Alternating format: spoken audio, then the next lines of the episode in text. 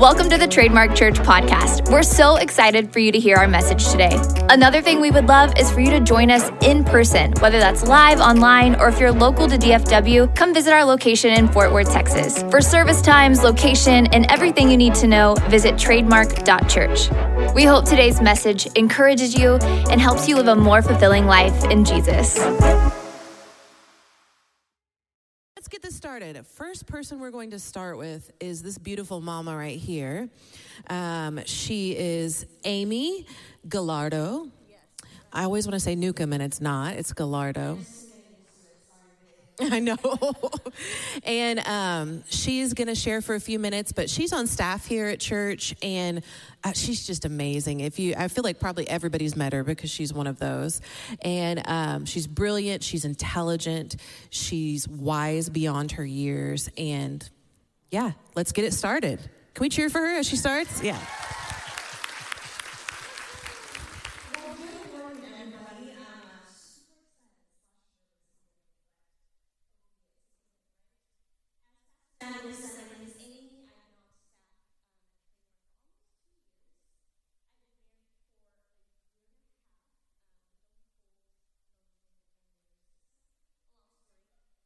currently have something baking here. Uh, seven and a half months. Um, so when Pastor Natalie asked me to share on the panel, um, I could do it with my sister. Pastor Elliott's wife, and I had two topics right off the top of my head. And you know, as sisters, we, we, they tell you things, you know, that you need to hear. But she said, hey, why don't you share about um, losing dad at a young age and how that's share about that. Um, I pretty much know it, but for the most part, but that's a part of my life that I'm not really close to know the story. How long my dad, so I'm like, ah, I don't do it. But hindsight, any time that I do it, it's too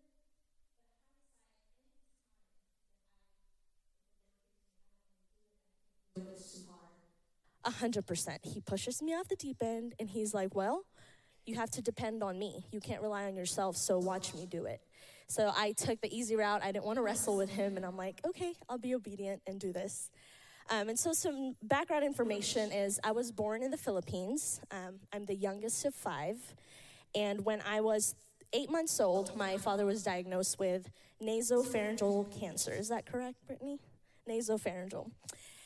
So, eight months, um, they said he had a few more months to live, but he actually lasted longer and he passed away when I was three years old. And so from then on, I was raised um, by a strong single mom. She had five kids, um, had a strong faith community, great support system.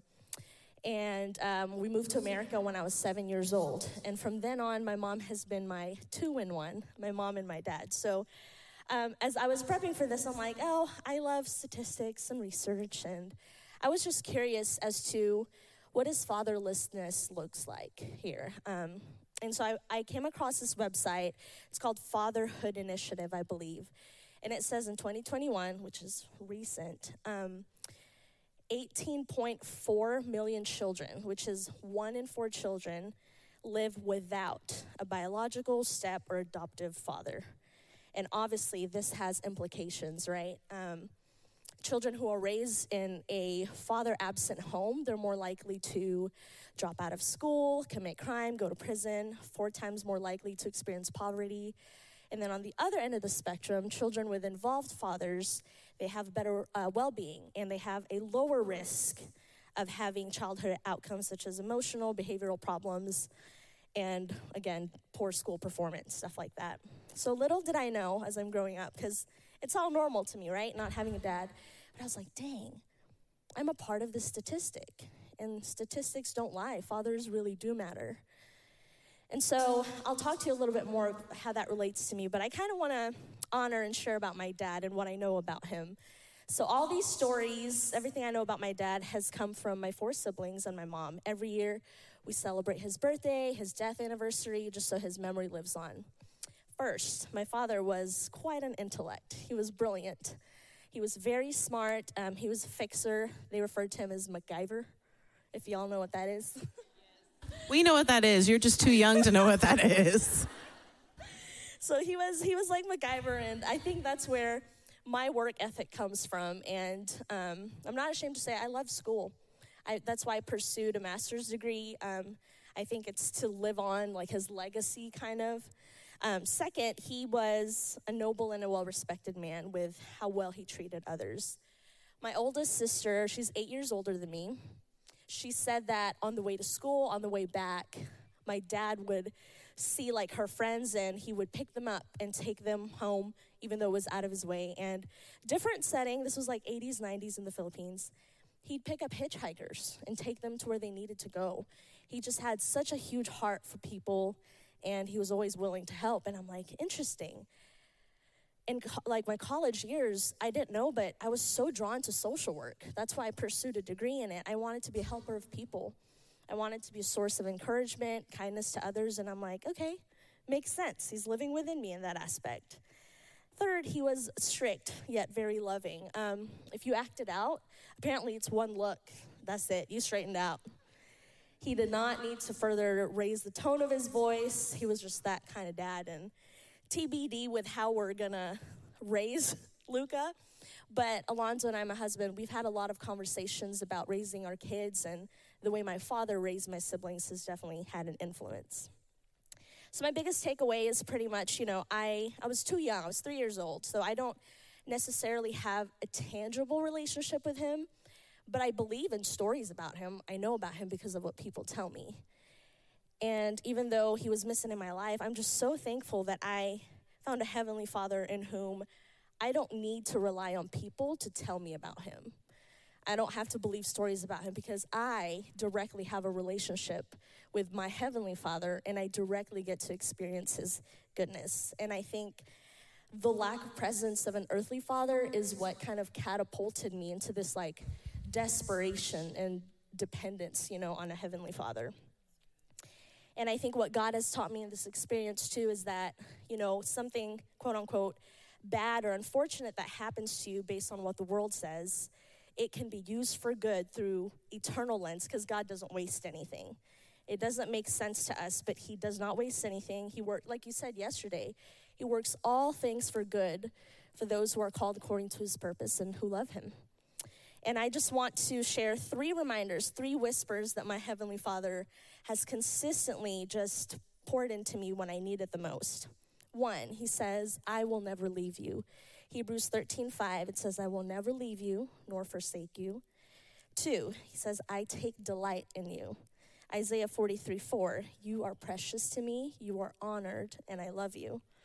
And then last, God tells me, hey, I don't love you because of you, but it's because of who I am.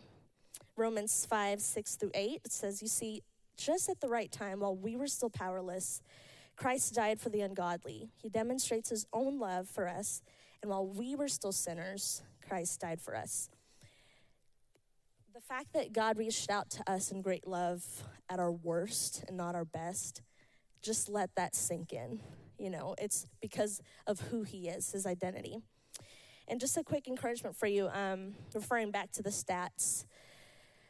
I'm just thinking, I'm like, man, I've known so, I've seen so many people use that excuse of not having a father in their life um, become an excuse of leading them to make unwise decisions, dating the wrong guys, maybe because they're searching for something that's missing. I know I have.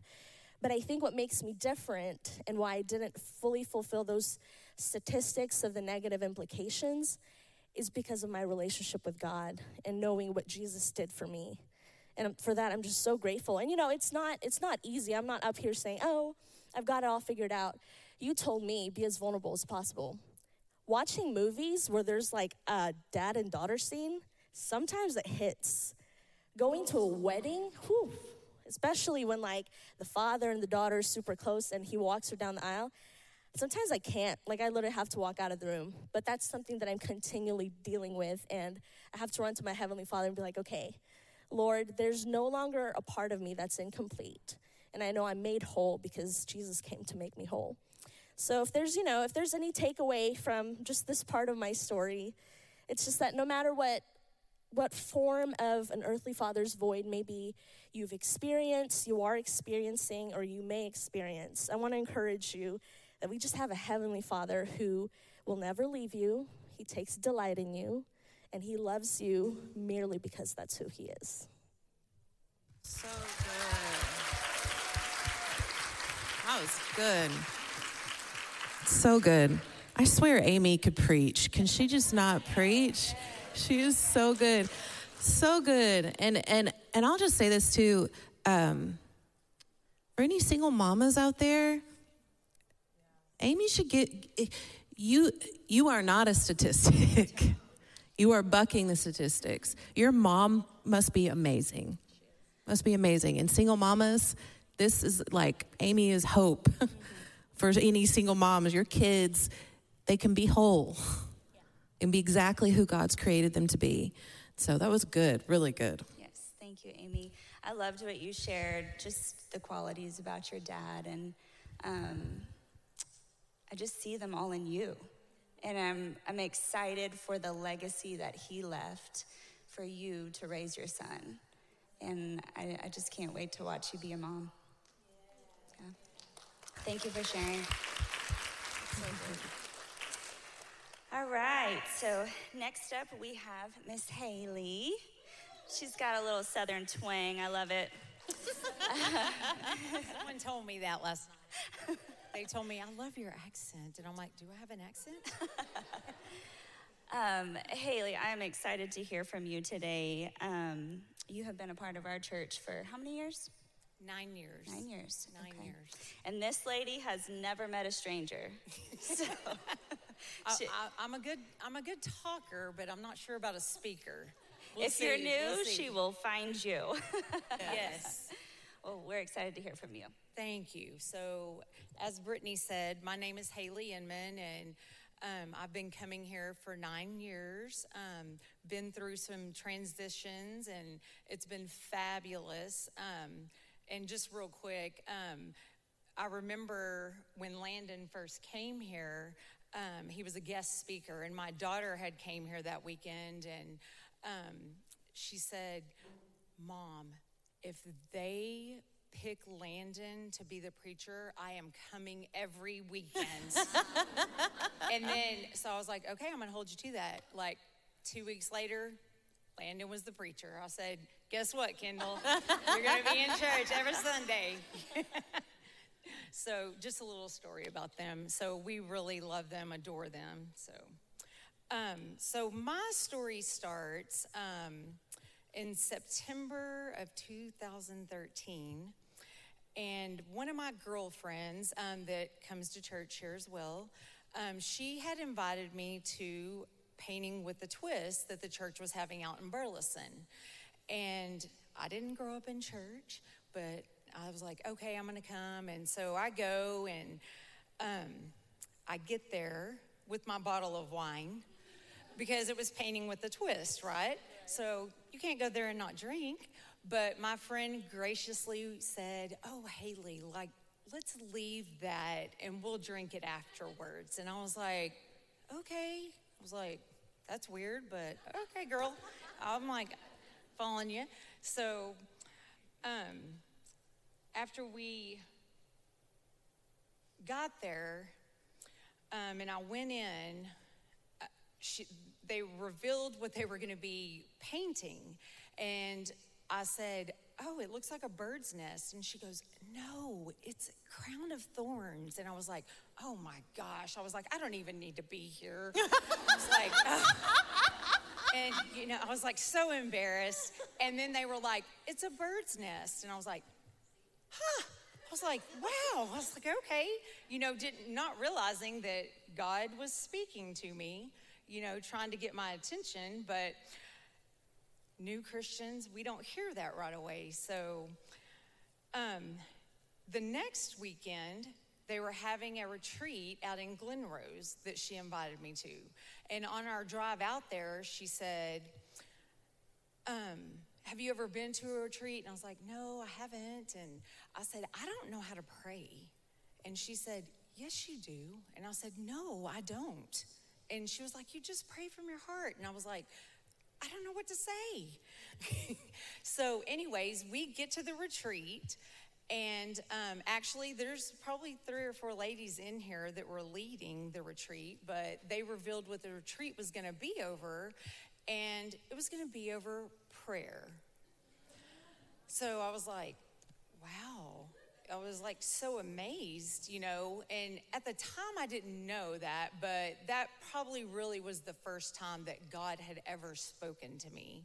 Um, but, you know, as the years went on and I looked back and reflected, I realized that that was the first time he ever spoke to me. But after the retreat was over, the pastor's wife said, Does anybody want to share any experiences or any ways that, you know, God moved or the Holy Spirit moved? And I'm a sharer. And so,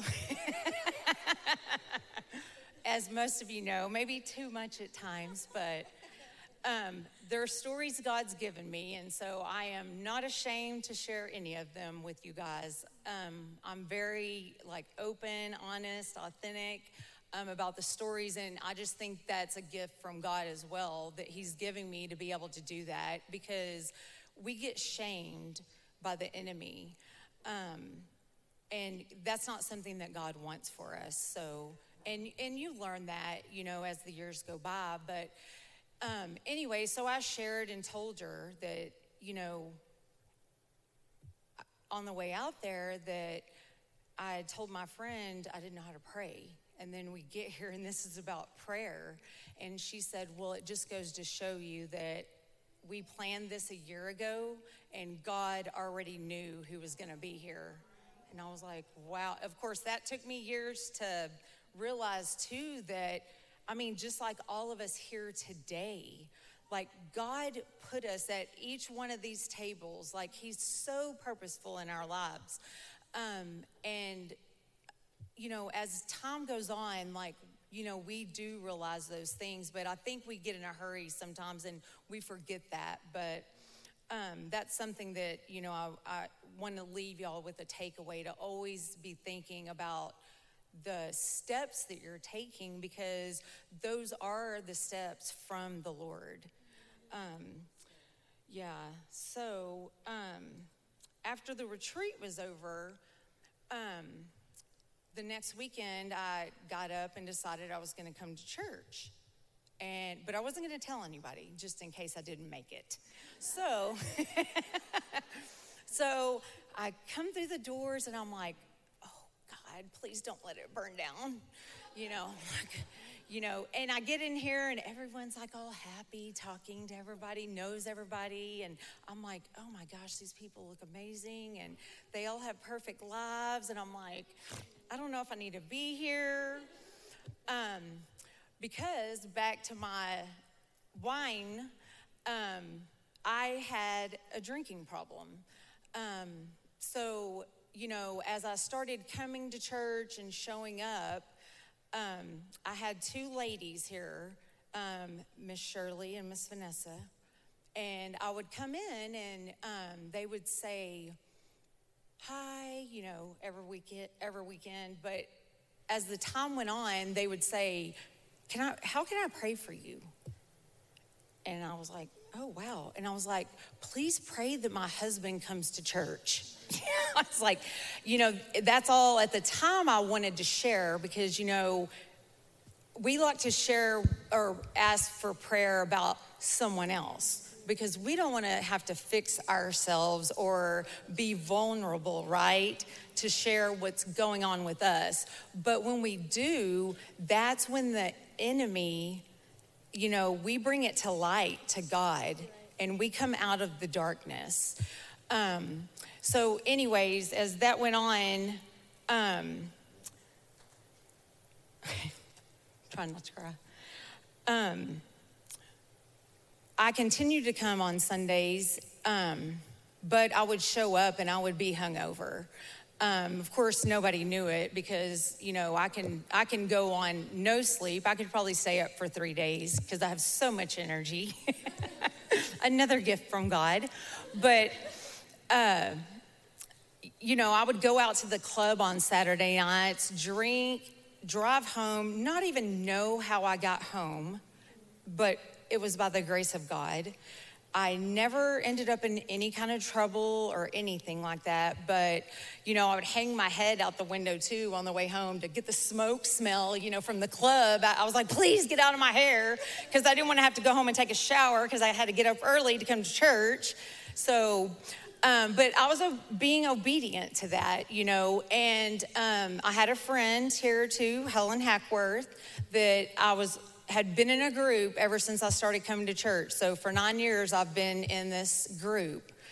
And I felt um, accountable to her. Not that Helen would ever say, Where are you? But y'all all know I will.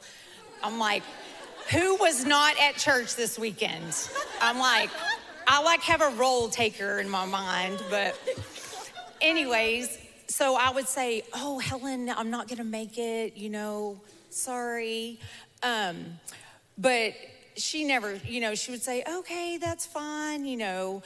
Um, and that was just something I felt like I had to do, but I didn't want to do it. So I would get up and come to church because you don't want to tell someone, Hey, I'm not showing up, right? Because, of course, I don't. So, especially when I'm committed. But anyway, so um, as that went on, I'm trying to think of after what happened next. Um, I mean, it was just, it was very hard to come to church um, hungover, no husband, you know. Um, and I know we all have things that we bring in with us um, but like I said, as I shared with them and they prayed over me, I noticed things started changing. And, you know, and I don't think it was because I knew how to pray. I think it's because I had prayer warriors praying over me. Um, but then I did start um, uh, after, so I got baptized, um, and Miss Shirley was my baptism mentor um, in January 5th of 2014.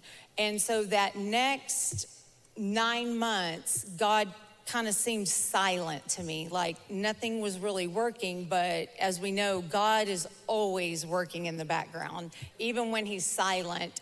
Um, and I feel like sometimes the more silent He is, the bigger your surprise is. so, um, yes, so um, nine months later, my daughter's birthday is September 11th.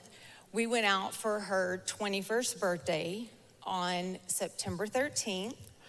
And when we were out, of course, I'd already started drinking before we got there. Um, I didn't drive that night, which was a good thing. And um, we get to the club, and there was a band playing and everything. And um, I was drinking. We had a friend that was a bartender. So she gave us free drinks. Great, right? like, no. But um, not for me. And they used to call me Harley when I would drink. Um, anyway, so I get kicked out of the club. And many of you probably are like, who is this person? Because y'all know me now, and it's not me. Like, God has just done miracles in my life, but um, so I get kicked out of the club. We go out, and um, of course, this story was told to me because I don't remember it. Um, but I tried to punch my daughter's boyfriend at the time, missed him, but punched his friend and fell down, acted like I was doing push ups because I didn't want to, you know, just think she fell. So I was like, I'm just gonna do push up, you know. So, anyways, I get up and they're mad, of course, which I totally understand because I ruined her 21st birthday. Um, which you know I was totally ashamed of, but didn't know that till the next morning. So they left me. I had no purse, no phone. I found my way down to the movie tavern on 7th down there, and I remembered there was a taxi stand. So I took the taxi and these guys were probably making fun of me, no telling what they were saying, but um, waiting on my taxi to get there because I'm sure I was telling them something. I just remember them laughing. and That's all I can remember. But um, So the taxi driver takes me home, and he was like, I live out in Aledo, like, and it's like no houses out there, you know, where you're driving. And he said, Are you sure we're going the right way? And I said, Yes, yes, yes. I didn't know how to get home. God always got me home. but I get home, and of course, it's three o'clock in the morning. I have to go wake up Sean, and I'm like, Sean, I need your wallet. And he was like, What are you doing here? He was like, You're not even supposed to be coming home. And I was like, I know. I was like, just give me your wallet. I got to pay the taxi. He goes, The taxi? He goes, What is going on? But little note Sean did not go because he already knew how these nights ended. Um, and that's how they would end. So the next morning, I woke up and realized what had happened and was so ashamed. Um, I called my mom and she said, You punched Kendall last night. And I said, What? And she goes, Yeah, she's got a black eye. And I was like, oh my gosh. And then she's like, no, you didn't. But she, I was like, thanks, mom. It's like, thanks, mom. You know, I'm thinking I punched my daughter on her birthday. But so that was the moment of conviction for me um, where God said, Haley, like, this is enough. Um, so I started looking up AA um, meetings in the area. And I found one in Aledo, and I thought, gosh, I don't want to go to that because what if I go there and I know somebody? Then I thought, well, they have the same problem, right? I'm like, I'm like, okay. But again, negative talk from the enemy, right? So I'm like, oh gosh. So I started going to um, the Glass House in Fort Worth. And um, after I'd gone there a month, um, you know, you get a 24 hour token, which I carried around with me, and I was proud of it.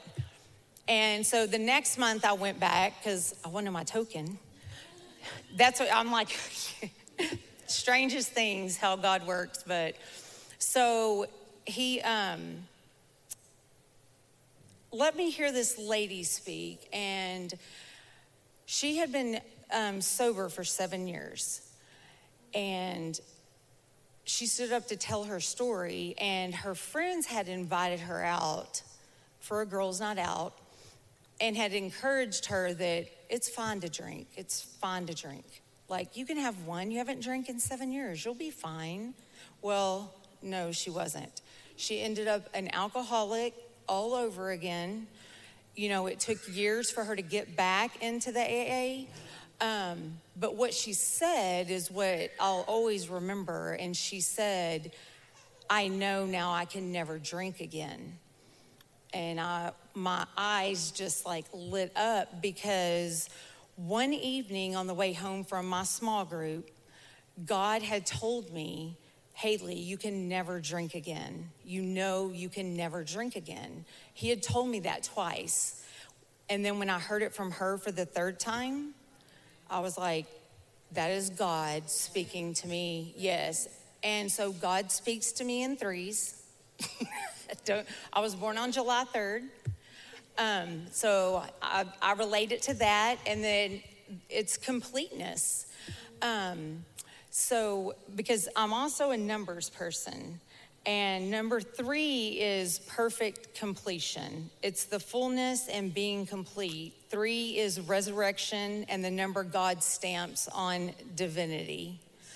Um, yes, so, you know, that, and, and I'm in accounting, and that just made me whole, and something really started to work for me. Um, and it was God, And it was my relationship. You know, He was telling me and talking to me which made me talk back to him, you know. Um, so I was learning how to pray, how to talk to God, you know, and just telling what was in my heart. But um, so, sorry. Don't say sorry. um, and I didn't really admit that much. Sorry.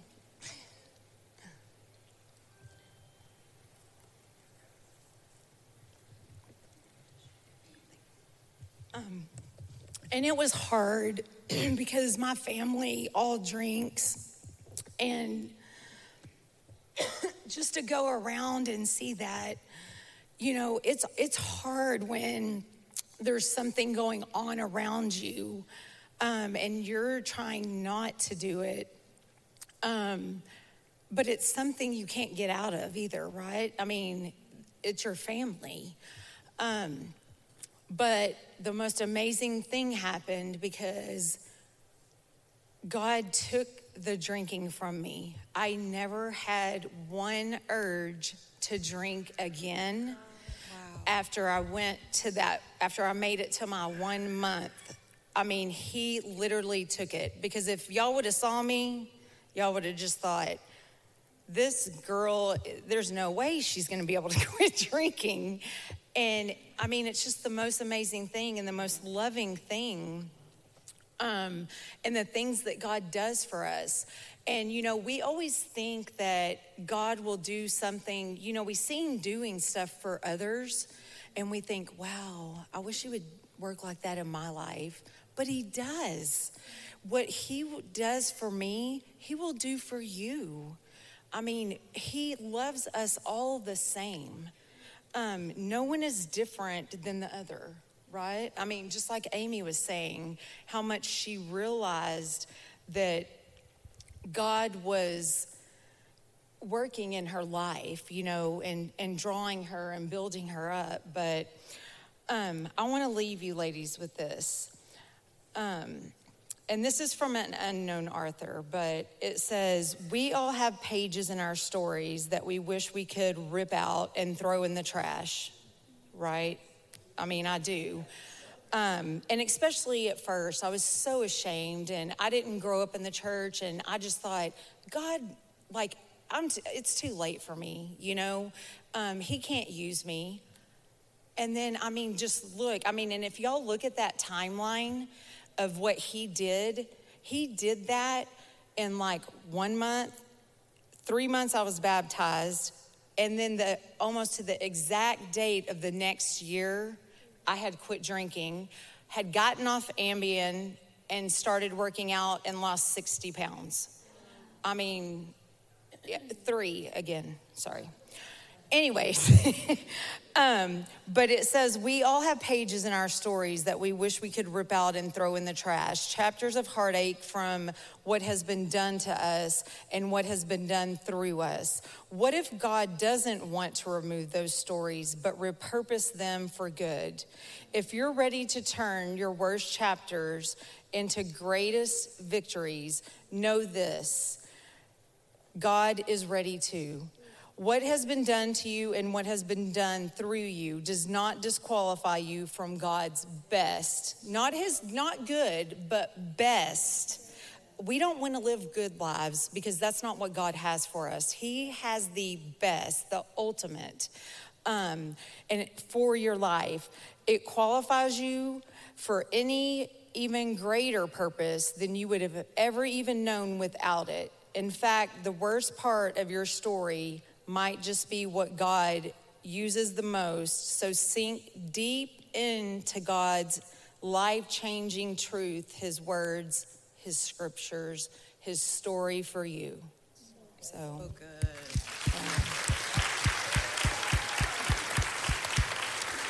So good, Haley. Man, doesn't that just blow your mind if you know Haley? I'm like, God is so faithful. And, and she didn't even say this, but part of the reason Sean started coming to church was because you stopped drinking, right? Yes. Um, sorry. Um, yes, because I had prayed, and it was three years after I started coming, he started coming. And he just told me he had already been baptized when he was younger, but his mom had passed away and he kind of walked away from God. And I was always begging him to come. And of course, now if y'all know him, he lives up here. Yeah. And I'm like, and you know that that wasn't how I had seen that either because I thought, oh, I'm gonna get to go to drive to church with my husband on Sundays, and no, that never happens. We always have two cars. I never got that. But guess what? God got me and He got my husband. Oh, I love it. Yes. I love it. So good. Thank you. Thank you for sharing, Haley. Um, and just so y'all know, like what they do for the kingdom and baptism team, like you guys are just awesome. So thank you for. It's in, deep in my heart. I'm like, I want to, I want God to, y'all to experience everything God has given me, because I'm just, I don't know. I just, I love everybody, and I want them to have the same. So yes, Thank you, Haley. Know y'all are loved by me and God. All right. Next up, we have Miss Jessica. Um, Jessica, I just love your your kind and sweet spirit. She, her little voice is so peaceful. I love listening to her. Um, you have four beautiful children, and I am so excited to just um, have you share a little part of your story. Well, hello. Um, if you asked my family about my sweet voice, they might not agree, especially my kids. but like Brittany said, my name is Jessica. Um, I do have four kids. Um, my youngest is about to be one in this month. We're already in June. Um, my oldest is actually going to be 21 um, towards the end of this year. So we have a wide range. Um, my husband and I have been married. Oh, I probably shouldn't have started that because I'm like, maybe 10 years. I am not a dates person. I'm the one that always gets it wrong. but um, yeah, so I'm excited to be able to share just a, a little bit of my story. Um, it kind of encompasses um, most of it. Um, when I started praying about what God wanted me to speak today about or just to share with you guys about, I just kept coming back to the different seasons of my life and how God was there for every single one of them. Um, I was a single mom. I had Eliza um, before I was married. Uh, I actually had her when I was 15. So I was a teenage mom. I was single mom for many, many years. Um, I met my husband whenever um, my daughter was around first grade. Um, so he's now been in her life more years than not. Um, and you, if you don't hear the story, I guarantee you probably didn't know that he was not her uh, biological father because from day one, it's always been my daughter. Um, his family accepted us and took her in and right away she was calling uh, grandma grandma and it was tia and tio and it just there was never anything different for her. This was her family. So um, we were definitely truly truly blessed with that. Um, but that was a season that god met me in. Um, and then whenever me and my husband did get married um, we still weren't um, fully committed to god right like i grew up um, knowing about who God was, knowing about who Jesus was, but I didn't have a relationship with him. Uh, when I got pregnant with my daughter, my parents um, were a little unsure of um, how to handle the situation. Um, so there was a uh, home for pregnant teenagers that they sent me to back in East Texas. And um, that's where I learned who Jesus was. And that's where I learned um, that he loved me and wanted a relationship with me. I got baptized um, when Eliza was um, probably not even one. Um, so that's where Jesus saved me, right? And I always think um, he didn't just save me to save me, right? He saved me to save her. because I. I was lost, right? I was very, very young and I, I didn't have a lot of people around me. Um, they were great people, right? But people that would lead me um, to what we have now.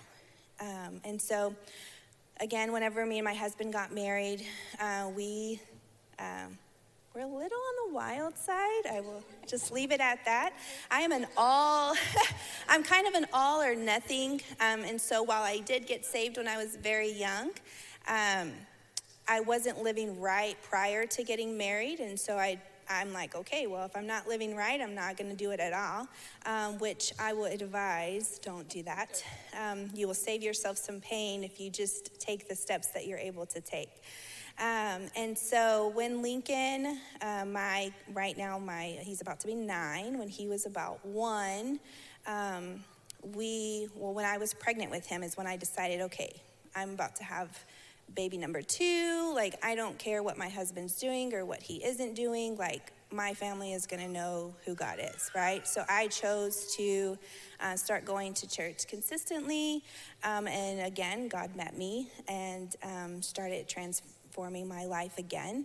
Um, when Lincoln was one, after many, many uh, arguments on Sunday mornings, trying to get my husband to go to church, many prayers trying to get him to go to church, I felt like God was like, um, This is not your job, this is my job.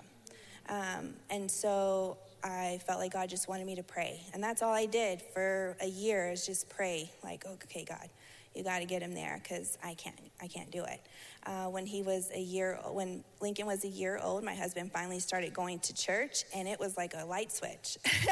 he went from not going to full on serving and being a part of everything and anything that we could be a part of, um, and which, you know, that's the way he is to this day. Um, and then, you know, going forward, you know, we had Finley and then we had Maximus. And um, it's been a season of learning with baby number four. Uh, life has been, um, I thought it would change, but it has literally been flipped upside down. um, I've never uh, experienced um, postpartum the way I experienced it with my other kids. Uh, with Maximus, it literally um, just left me defeated. Um, but one of the things that I realized too, it left me defeated because I was trying to do things on my own. Uh, I was trying to make our new circumstances, our new, you know, life. Um, I was doing it on my own, trying to figure it out on my own, and God was like, "Wait a minute, you're leaving me out of this." Um, and so there was healing that he had to do and that he's still doing. Um, but again, when I was praying about today, it just came back to okay, when I was a teenager and I was a hot mess, God met me there, right? When I was a teenage mom, single mom, God met me there. Whenever I was figuring out momhood, but also growing up because I was literally growing up with my daughter, God met me there when I started um, dating my husband and we weren't living the way we should, even though I knew what was right, right? I knew where we would flourish and where we would be better, but we still chose not to. God still met me there. Then when we got married, and trust me, I don't, you're with people years, like my husband, we were together years. I don't know what happened on getting married, and then the next day I was like, this is what happened. Like, this is not the reality I thought. Where are all the like butterflies and the happy times? And, and, um, but you know, like God met us in that mess. And today, our relationship is better than it has been in our entire time together. And I think that it will continue to grow and to get better. Um, but one of the things that I read and I wanted to share with you guys is that there is a difference between something we did and something we are. Um, there's things that are in our past um, that we can't change, right? But they are a part of our story. They are a part of what God is doing in our lives. Um, and the Bible constantly tells us how much good God wants for us, right? But it's not just throw your hands up in the air and say, okay, God, please make this happen, or I'm praying every day. Um, no, there's work that needs to follow that. Um, I think oftentimes we're like, well, I'm praying about it. Well, what are you actually doing about it? Because God, yes, He is there. He is waiting for us. His arm is extended, waiting for us to reach for Him. But our feet have to move. Um, I think back, just looking over story after story of the lives of the people that are in the Bible. And, you know, they aren't just stories, right? These are realities that happen and relationships with God that happen. Um, and whenever you look at them, there always took an action on the part of the one that was able to fulfill this great calling, right? That action came first, that trust came first. Um, one of the things that I am learning, and I think I will probably continue to learn, is just that um, I am in a season, and it is seasonal, right? We're in Texas, they kind of all float in one day, but seasons are a little slower, right? Um, you open up your Bible, you see these great things happening, and it's as a flip of a page, right? From chapter to chapter, you're seeing, oh man, this happened, this is great, that was awesome, they did this. But reality is, years took place in between those things. And so we have to understand that where we are today, and where we want to be tomorrow in five years, 10 years, like it takes those simple act of obedience in the moment that we're in. So whether that's, you know, if you're, I know we have this open for, uh, teen, what, 12 and up. And so if you're in school and you have friends, um, it's making good choices with those friends, right? It's being able to look at your circle and say, okay, what am I doing for God in my high school? What am I doing for God in college? What am I doing as a young adult? Uh, what am I doing as a mom? Um, laundry piles up. Oh my gosh. If you are a mom, you know, right? But in our mundane, right? We are still serving God. God has put us in a role today that He is just asking for us to be able to trust Him in so that He can get us to a greater tomorrow. Um, and one of the things that I think um, that just keeps me moving forward, and don't get me wrong, I struggle. I struggle on a daily basis. Actually, me and one of my friends, we went to a class the other day, and she's like, I see you. And she has this picture of me, and I'm like, girl, that is not reality. Like, I yell, I get mad, I get frustrated. like, there is um, one of the things that I have prayed for years for is for God to give me patience. Um, that is something that I have lacked in, I can't even remember since, you know, probably my 21 year old was a baby. Like, just patience, right? And so it's a continual thing. But I think it's amazing that because of the transformation that God has done in my life, that people kind of see something different than what I see of myself. And so it's trusting that God is working, that He is moving, that He is doing something in your life that is affecting the people around you, whether you see it, feel it, or believe it.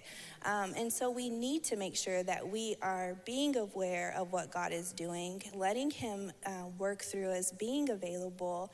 Um, and he's going to take you from season to season. It's just being patient in what that time means. So for you know the young adult that's trying to figure out where their life is at right now i know that things might seem huge and overwhelming but guess what? God is bigger. Um, for the mama that is struggling um, maybe they see other moms on social media and they're like man that mom has it all together. I guarantee you they don't Um, so keep loving your babies the way you're loving them because you're the mom that God gave them, and so you're the best mom for them. Um, maybe there's you know some single ladies in here that are like, God, what's next? Like, you got a husband out there for me? Like, you might be thinking, you know. And I tell you, like, God has something amazing for you. What that will look like we have no clue, right? But the, the goodness in that is that His word tells us that He wants to lavish His goodness on you.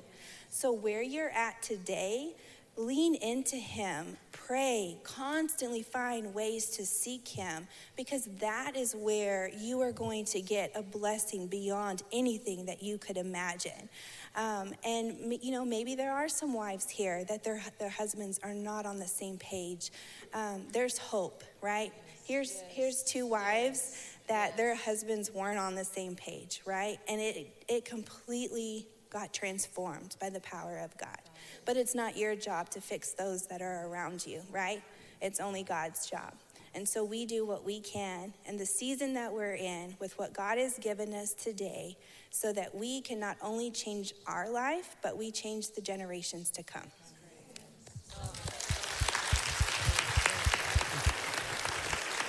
So good. She has, I could listen to you talk all the time. Every time you share something, I'm, I'm being serious. Every time you share something in meetings and conversations, I'm like, the depth of wisdom that you have is so good. You are making such a big impact, Jessica. Thank you so much. Seriously. So good. Yeah.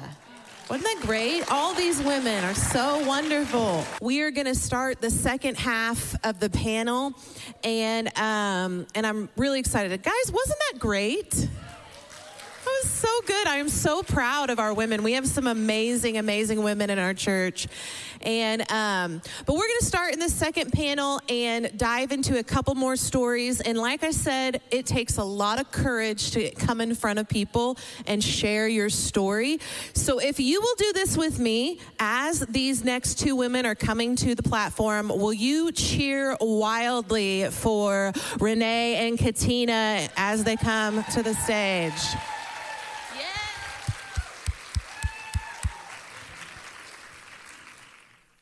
Come take a seat, you guys. Thank you for coming. You guys get the cozy chair. Brittany, we should have put you on this. Because this is not the most cozy. Back support. I'm moving a lot, it's because this bump is. like, don't move too much. All right. Is everyone heading back from? Give people some more time. Okay, well, first up, we are going to hear from Miss Katina. Y'all clap for Katina. Katina, you are, um, I would describe you as just a natural leader in so many areas of life. Like, you are incredible. You're younger than me, and I look up to you. Um, Landon and I ad- adore you and think you're, you're awesome, and you have such a gift um, to, to lead and um, to speak and to share. And I'm excited to hear your story. Wow, um, way too kind. um, but as uh, Brittany said, my name is Katina Davis. Um, I've been at Trademark for maybe about four years now, and I just have to come clean and let you guys know up front, I am the least interesting person speaking today. when, when Natalie reached out to me about doing this, you know, one of the thoughts that went through my mind was, I don't feel like I have a story worth telling. Um, you know, really, for most of my life, for as long as I can remember, people have been telling me their story. And so, as a toddler, even, like people are telling me their stories. I've heard things ranging from breakups and bankruptcy to, to abuse and rape and kidnapping. I've heard pretty much every story, and I'm not a therapist, but that's just how it's been. It's to the point where my friends, when they realized what was going on, they, they gave me a nickname. They started calling me a soul diver because people would just pour out their hearts to me. And it gets a little awkward sometimes. You're at Walmart just buying stuff, and all of a sudden, it gets real. But I, I've been hearing stories, and, and what happened is it had a, a variety of, of, effects on my life. It impacted me in a lot of different ways, uh, some positive and some not so positive.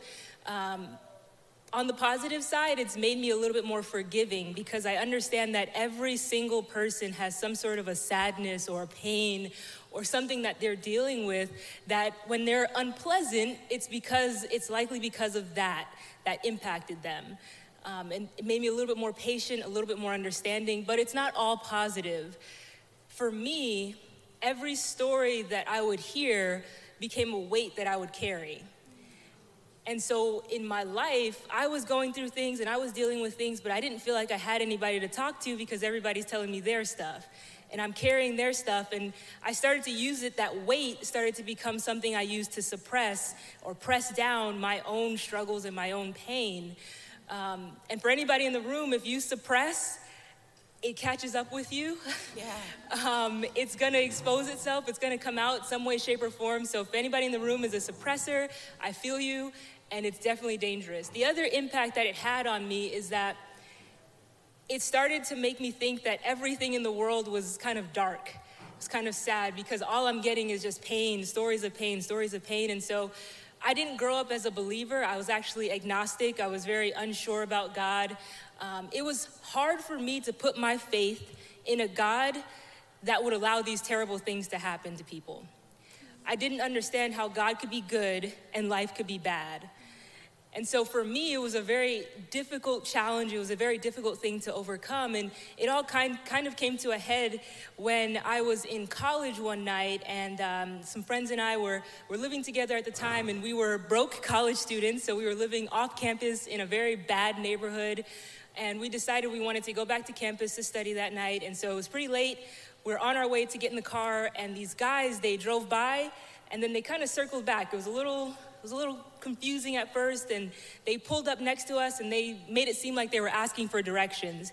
And we were caught off guard, and so a guy jumped out of the back seat, pointed a gun at us, told us to get down on the ground. And so I'm, I'm laying there, and I remember just seeing this, this gun to the back of my best friend's head, and he's on his knees, and we're just, we have no options in this moment. We have no control over the situation. Luckily, all they did was they took, took phones, you know, wallets, went on their way. But for me, that night, I thought I, I felt like I lost my sense of peace.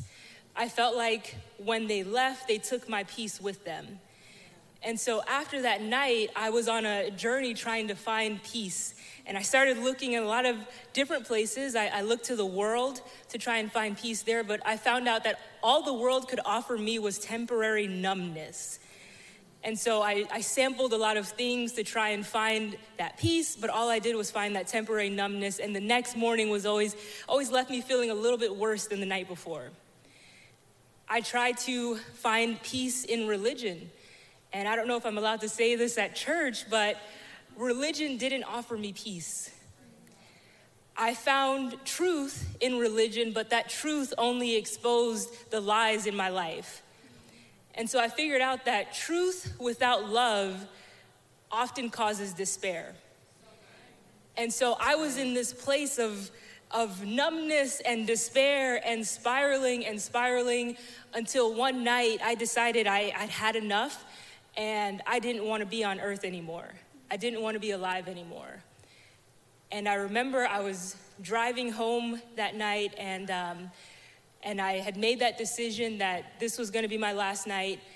And I, I felt like I needed to just make a couple calls and tell some folks, hey, I appreciate you. Thank you for everything. I never told anybody that night, you know, what was going on with me. I wasn't, because I knew they were going to try and talk me out of it, but the way my state of mind was not, I wasn't thinking clearly. It was very foggy, it was very dark, and I just felt like they were going to try and talk me out of it if I told them the truth. And so I just wanted to make some calls and just say my goodbyes. And so I started with my best friend, who was also my roommate at the time. I called her and I said, Hey, thank you. You know, I appreciate you. And I remember telling her, I was like, Hey, if anything ever happens to me, there's some stuff in my room that I don't want my parents to find. So, so I remember telling her that. And, um, and I didn't expect her to respond the way that she did, because again, just not thinking very clearly, but without knowing anything that was going on with me, she just responded and said, Hey, you know, I love you and I appreciate you, and I'm just so glad that I know you. And that one moment of her showing me that love was enough to get me through the night. And I felt like I wanted to live another day. And I don't even think I ever told her that, so I probably need to call her and tell her. But um, I really never told her that story. And until recently, maybe a year ago, I never told anybody about that night. And for me, I didn't have an instant moment of, I'm a believer and God saved me and I'm good to go. For me, it's been one prayer at a time, one scripture at a time, one day of serving at a time, one small step at a time on this journey to building a relationship with Jesus. Because I figured out that it wasn't religion that was gonna bring me peace, but after walking out this journey, I figured out that it was a relationship with Jesus that brought peace. And so now, at this place in life, I have, I have peace when I have uncertainty. I have peace when I have doubt. I have peace when I have disagreements. I have peace that surpasses understanding. And that only comes from a relationship with Jesus. And so for me, my story is really a culmination of all of these different stories that I've heard from different people. And it's about my walk and my relationship with Jesus that has brought me to this point. And I'm not gonna act like I am perfect, because I'm not. I don't have it all together, but I understand that I now know where to go to find the things that I need that I didn't have before. And so I thought that the night that I was held up at gunpoint, I thought that that was the night that I lost my peace, But until I found this relationship with Jesus, I didn't realize that I never actually had peace before. And so now at this point in my life, I'm still working to figure it out, but I I don't feel that sense of darkness anymore. And it, it, made me realize that there's a scripture in John, so it's John 8, verse 12, and Jesus says, I am the light of the world. Whoever follows me will never walk in darkness, but will have the light of life. And so that darkness that I was experiencing, that I felt like I was surrounded by, only the light of Jesus can drive out that darkness. But I also realized that until you've experienced darkness, you, it's hard to truly value light. And so, having gone through that and having dealt with that, now being on this side of it, I'm just seeking that light of Jesus every single day because I need it every single day. So I no longer, I still, I'm still this soul diver, I'm still that person. I still have these stories, but I'm not carrying it anymore. I give it to Jesus. So if you tell me something, just know Jesus is gonna know too. so I give it right to him. So I feel lighter, I feel peace, I feel light. Um, but yeah, that's my story. Thank you guys. Thank you for sharing. That's awesome. So good. So good. And she is just anointed. Yeah. She really is. You are anointed. I cannot wait to see what God does through your life and through your testimony and just the way, the ability you have to see the word of God. And yeah, proud of you. Thank you. Thank you. Yeah, for real. Okay. Well, next up we have Renee. Thank you for being here, Renee. um, I met Renee a few years ago, right? Four, I think. And four, is it, has it been 4 mm-hmm. And uh, I can kind of relate to Renee. Um, she might be a little more outgoing than me, but I feel like we kind of bond time. over the introvert and having loud husbands. So that's, yes, we, we yes. can have long uh, coffee dates about that. Absolutely. um, but, uh, yeah, I just love you. And um, I know a little bit about your story. And I know that you will bless, um, your story will be a blessing to all these ladies. And you are just um, so strong. And um, yeah, Thank go you. for it. Thanks for having me and letting me share. So I actually have a picture of my family. I think. Maybe. There it is. Okay, that's my family. So, my husband and I will be celebrating 25 years this August. So, Natalie, we learned last night, is celebrating her 40th birthday in August. So, it's a good month. Um, and then these are my three babies. Two of them are adults now, but I still call them my babies. So, if you are a mom with adult children, you understand. Um, forever my babies. Um, okay, so I have another picture. This is also sometimes, nope, not that one. Back. There we go. That is also sometimes us. Um, just keeping it real for you. we, um, I'm pretty sure my husband said something rude to one of the kids, and you know, Mama Bear comes out. So um, it's just real life. So, um, we all have a story. I love this weekend because I love hearing everybody's story. I just think it's, um, they're beautiful. Everybody's story is beautiful and unique. And we get to write a lot of the chapters in our stories, but sometimes life writes chapters for us. And it's nothing that we chose, it's just life happens.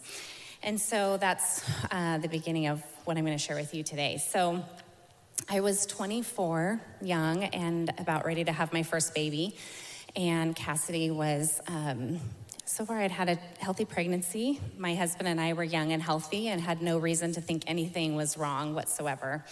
And so I was at the point in my pregnancy where you're at those weekly appointments, you're coming to the end. I was about three weeks from her due date. And I went in for that weekly appointment, and um, her heart rate was really, really high, like scary high.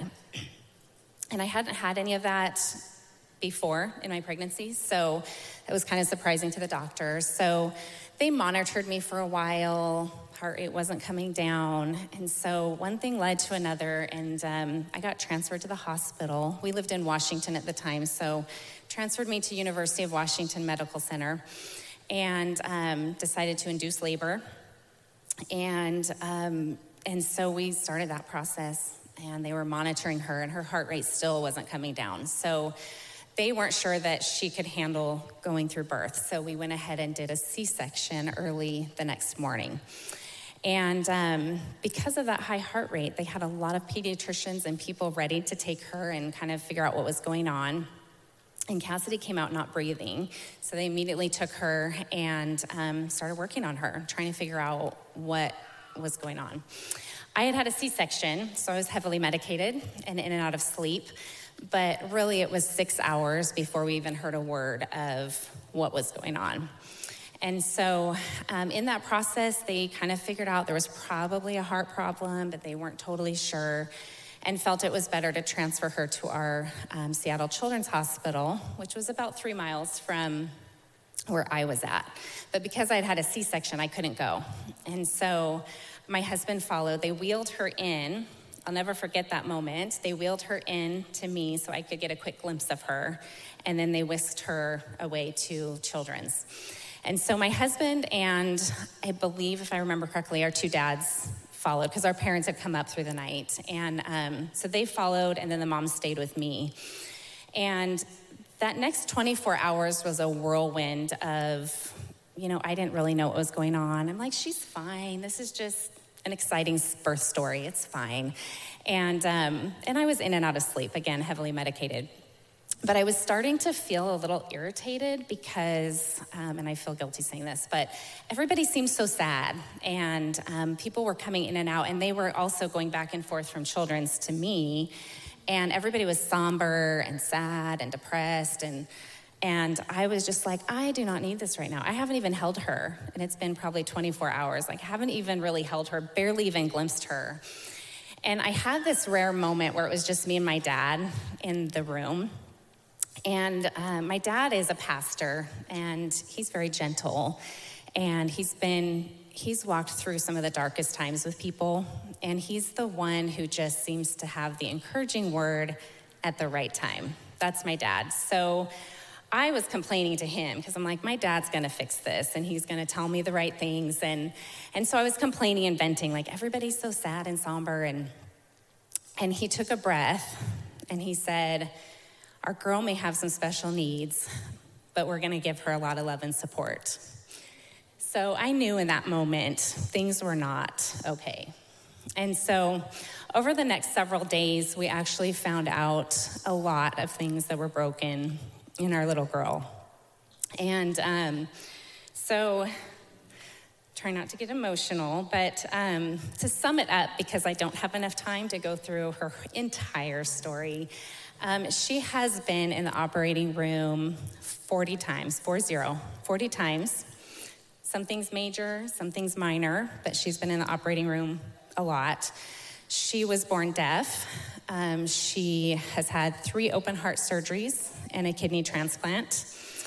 And um, so one minute here I am, 24, so excited and dreaming about what motherhood is going to look like. And the next minute, motherhood to me is looking down this tunnel of doctor's visits, long hospital stays, surgeries, therapies, labs, constant labs, medications, and monitoring all of her medications, lifelong medications.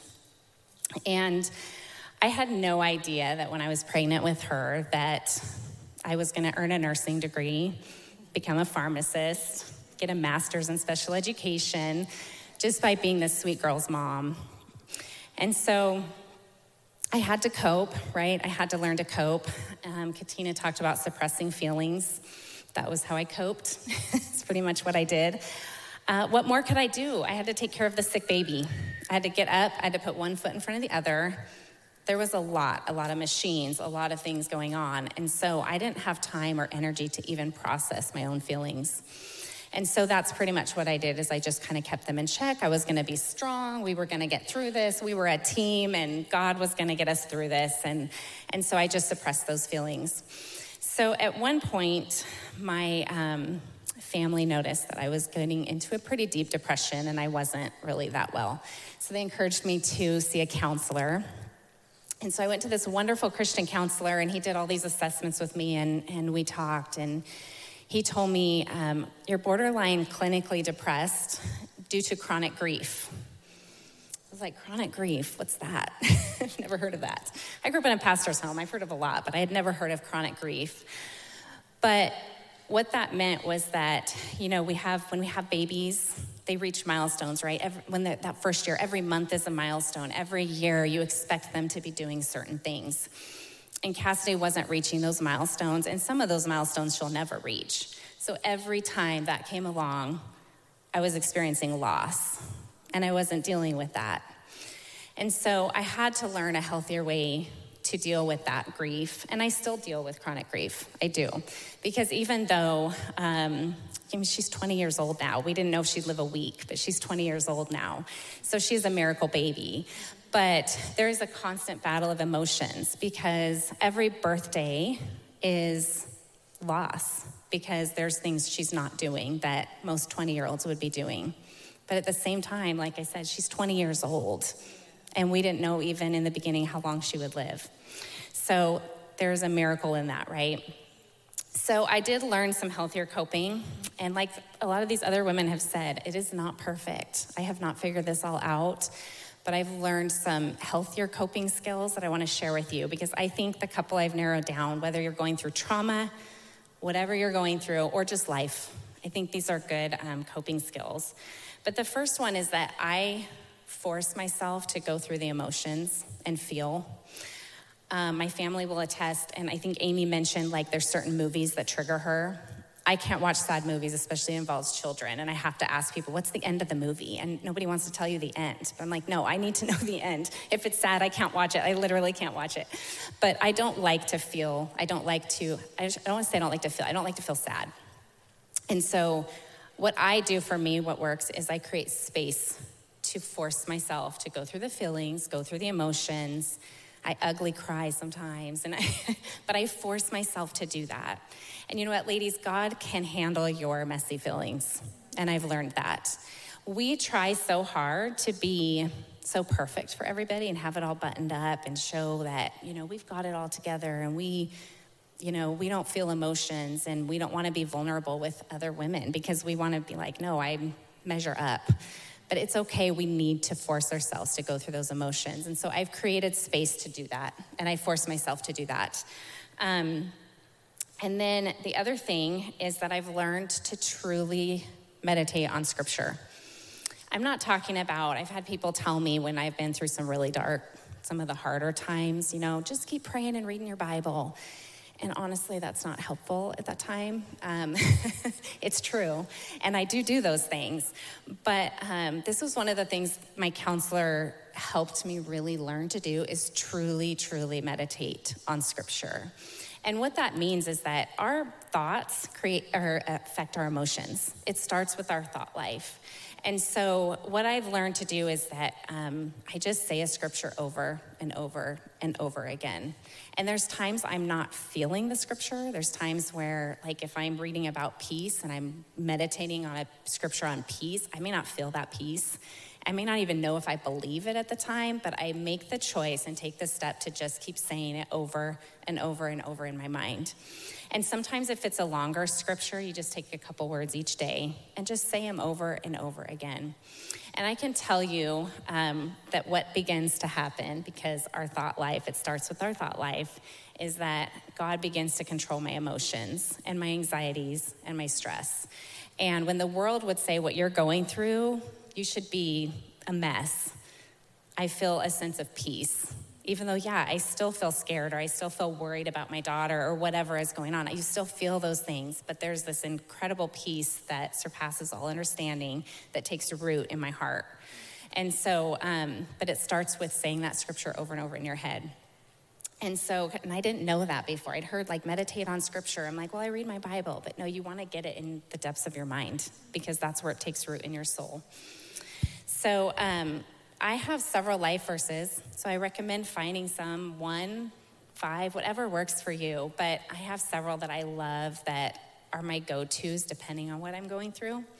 And so I wanted to share one with you, my, my favorite. I think this is just my favorite because it has kind of it's my go-to it kind of covers all the things i feel so it's isaiah 40 31 and there was i'm sorry there was another picture i knew i'd forget it that was me holding so if you want to put that other picture up. There we go. That was, I think that was the first time I got to hold her. But anyway, I knew I'd forget the picture. Okay, so the scripture that I want to share with you is Isaiah 40, 31.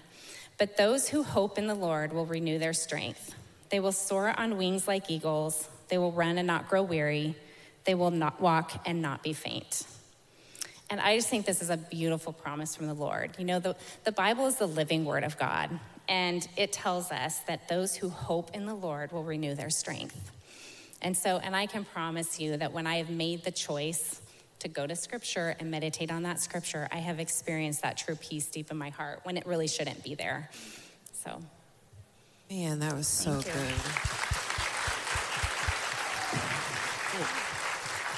So, so good. Um,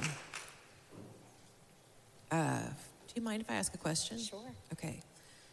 So, because you're every day walking through this every day, just keeping one foot in front of another, and it's amazing. And Renee is like, I feel like sometimes I'm like, I come and vent to her, and I'm like, and she's just a peace and wisdom of God and encouragement. And you're such a blessing to me personally. But thank you for sharing that.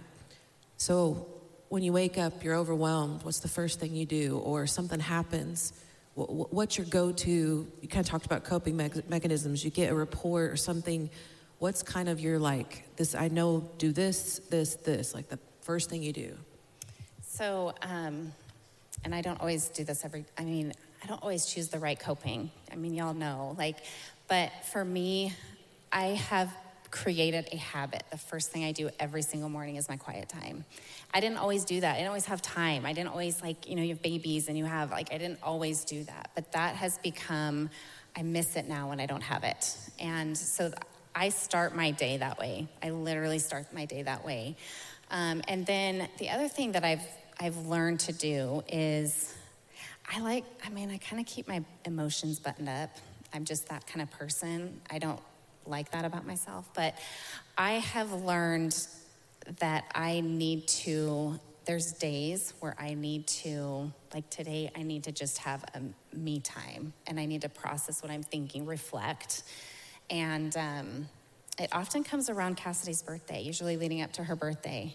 And I take some days and I just kind of just put on some praise music. I just, thankfully, I have a good teammate and my husband. Um, we're a good team. And, um, and so I'm getting better at sharing with him.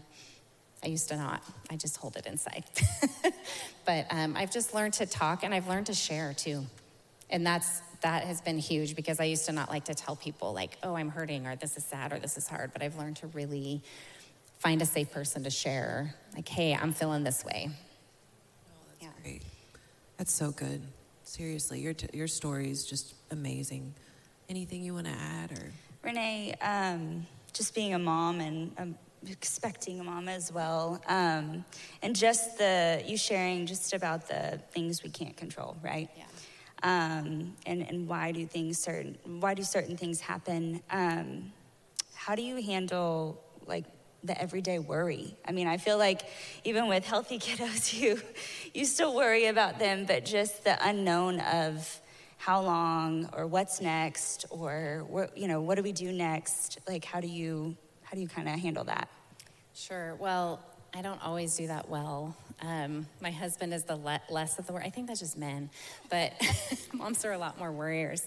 I don't always do that well. I mean, my family will tell you I am the worrier in my family, and I have had to really get control of my thought life. I mean, that's ultimately when I feel that worry starting to take control and starting to control my life. I, I, the Bible says to hold, take thoughts captive. And that's what that means. Like, I literally have to be like, no, no, no, I'm not going to think that way. And I either go to a scripture or I think something that is truth because I'm big on that. Like, I tell my kids all the time, like, what is true? And, um, and so I take that thought and change it to a true thought. And, and it takes practice, but you have to say it over and over again because you're, I mean, Satan wants us to worry and have anxiety and be stressed out. He wants to distract us from what God wants to do in our lives. And so for me, it has been a struggle to not allow myself to be distracted by that worry. I'm not going to sit up here and say, like, oh, I have it all figured out because it is, it is a practice. I think I have a lot more figured out than when I was 24, but um, daily practice, taking those thoughts captive. Yeah. Awesome. What an encouragement. Thank you. Yes, yes. Weren't these ladies so good? So, so good. Powerful, powerful testimonies. And, and you know, I think moments like this, like, you know, the reason we really wanted to do this is because you don't realize who you're sitting next to oftentimes. And, you know, these women honestly represent a lot of women in our church that are daily facing very difficult things or have overcome difficult things and walking with Jesus and and um, and it's an encouragement to me. I don't know if it's an encouragement to you. I pray it is, but it is encouragement to me that um, I can do tomorrow. I can do today. I can face this. Lord, we thank you for these amazing women that have shared their stories and their testimonies. And even though it was just a small part, that small part, man, has made a big impact on us. We're so thankful for the life that they have led and the stories that they've decided to open up and share with us. And Lord, I pray right now in this conversation that our conversation would bless each other, encourage each other, maybe give us a moment to open up and, um, maybe there's something we've been suppressing that we need to open up and, and just kind of talk about. And God, I pray that there is life in this moment. And I'm thankful for sisters in Christ. In the name of Jesus, amen. Thanks for listening to the Trademark Church podcast. If this message inspired you today, feel free to share with friends, leave a rating, and subscribe so you don't miss any of our weekly messages. This podcast and everything that we do at Trademark Church is only possible because of the generosity of those that call Trademark Church home. If you would like to give to the work that God is doing through Trademark, please visit trademark.church. Thanks again for checking out the podcast, and we'll see you soon.